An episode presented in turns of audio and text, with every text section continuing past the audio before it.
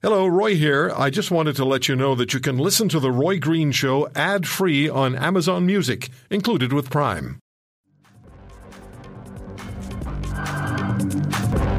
On this issue of, of vaccination, where we stand, what the benefit of vaccination is, I mean, I, I, I would have thought by now we know that there is a benefit, significant benefit to being vaccinated. This is Roy speaking for Roy not Roy speaking for you necessarily, although I hope I am.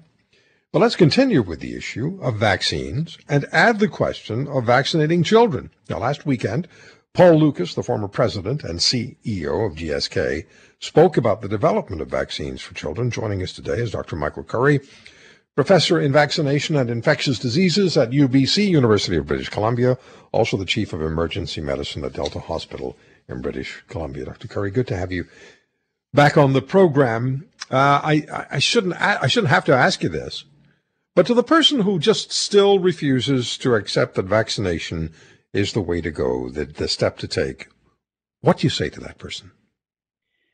To be honest, Roy, at this point in the game, I don't engage in that conversation anymore.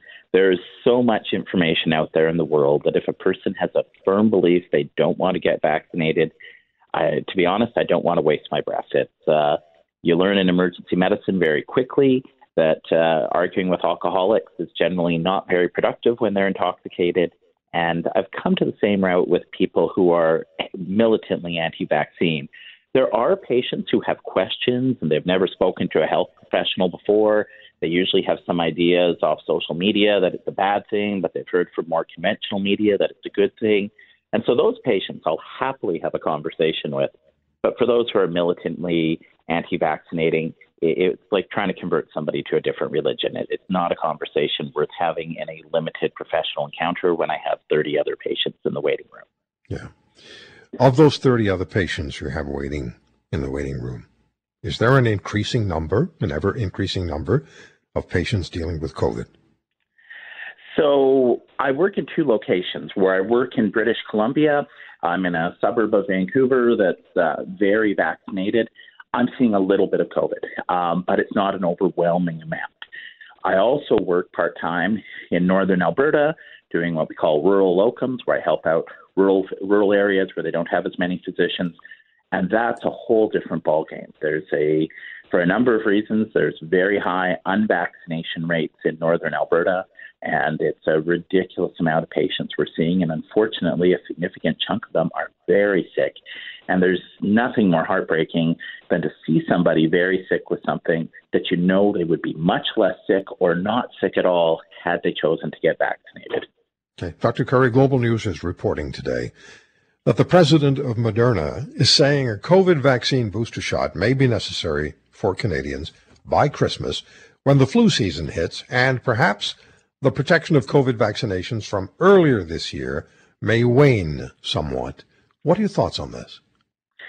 So, um, right now, we still have good protection from the vaccines that are available right now. However, the data shows, largely from Israel, which was one of the first countries to be largely vaccinated, that this immunity does wane over time, and that probably the Delta variant is a little bit less susceptible to the vaccines than the Alpha variant that the vaccine was designed against, although the, the vaccine is still pretty effective against Delta, all things considered. So I do think there might be some value to vaccinating. The big question, though, is the value of giving a third vaccination to people who already have pretty good protection, majority of Canadians. Is that worth diverting supplies from, say, the developing world, where in Africa almost every country is less than 5% vaccinated? Is it worth on a global scale diverting resources to make extra sure of people in wealthy countries being protected versus offering some protection as opposed to no protection in the developing world. And I think that's the ethical issue. If we're just thinking about Canada, I think it's a good idea. If we're thinking about the global picture, it's more complicated. So the two provinces in which you work, British Columbia and Alberta, plus Saskatchewan, all want the Johnson and Johnson one-dose vaccine.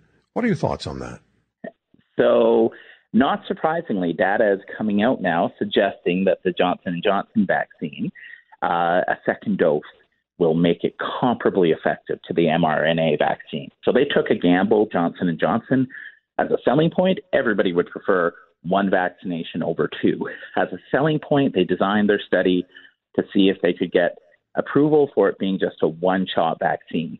They did get approval for it. It does work, but tellingly, the effectiveness of the one shot Johnson and Johnson is about the same as the effectiveness of the Moderna and Pfizer vaccine if you only get one shot. So we're now moving up, and there's a good trial on it that Johnson and Johnson getting a second dose, which takes away its main competitive advantage, but it gives you protection close to, if not about the same, as what we're getting with the mRNA two dose vaccines. And uh, in the last 48 hours, I've seen news stories about uh, a new pill by Merck, and I'm probably going to do damage to the name here, but I'll give it a go. Molnupiravir, supposed to cut hospitalizations by 50%. Are we are we on the lookout for new medication? Are there new medications, new new uh, tools to combat COVID constantly appearing or being developed? There is, Roy, and, and I practice the pronunciation of this, thinking you might ask me this question. So I think it's Molpun, is uh, the name of the agent, and it's basically an antiviral drug you take by mouth. It's being marketed in the U.S.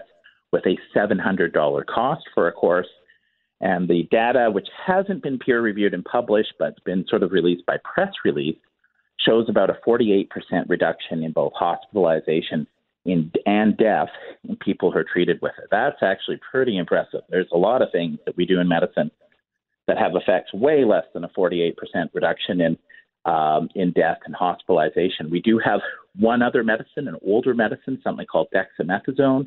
It doesn't keep people out of hospital, and if given to people out of hospital, it's actually been shown to maybe make them a little bit worse, although not not uh, substantially so.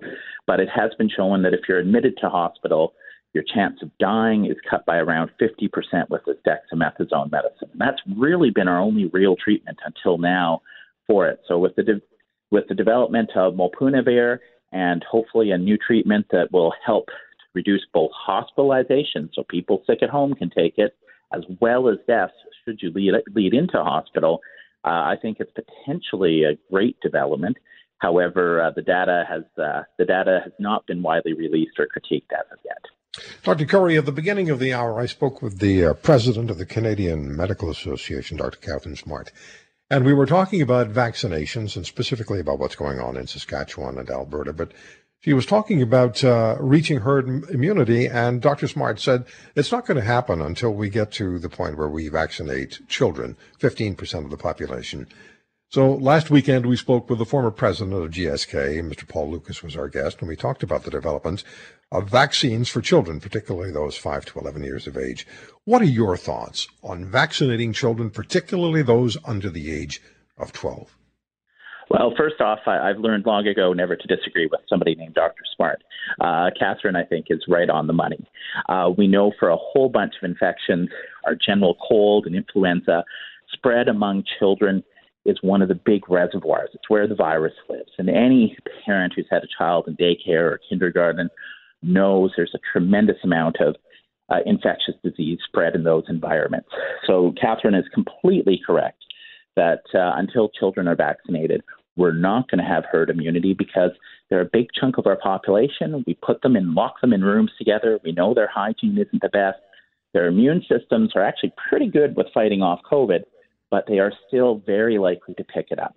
And so, really, until we can immunize children, I agree with Katharine. I think herd immunity is out of reach. Dr. Curry, thank you so much for the time. I always appreciate the opportunity to speak with you. Thank you very much, Roy. Have yourself a great afternoon. You too.